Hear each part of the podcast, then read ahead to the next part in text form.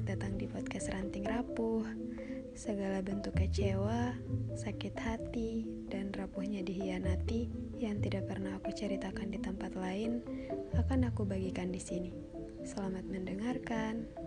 Salam kenal dan salam sayang. Ranting Rapuh.